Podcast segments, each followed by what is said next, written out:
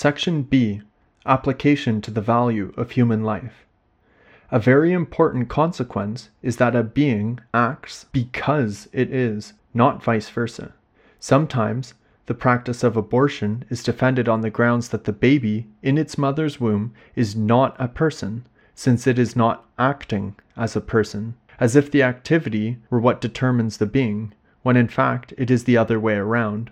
That argument to eliminate the fetus could also be used to justify the elimination of anyone purportedly not behaving like a person, such as the feeble minded, the mentally retarded, and the senile. It is a tragic metaphysical confusion.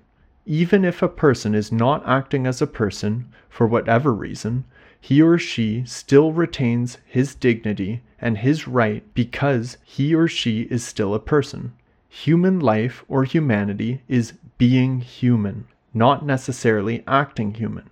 It is the person that acts because he is, and what makes him a person is not that he acts like one, but that he is a person of a rational nature. The modus operandi follows the modus essendi. People act as what they are.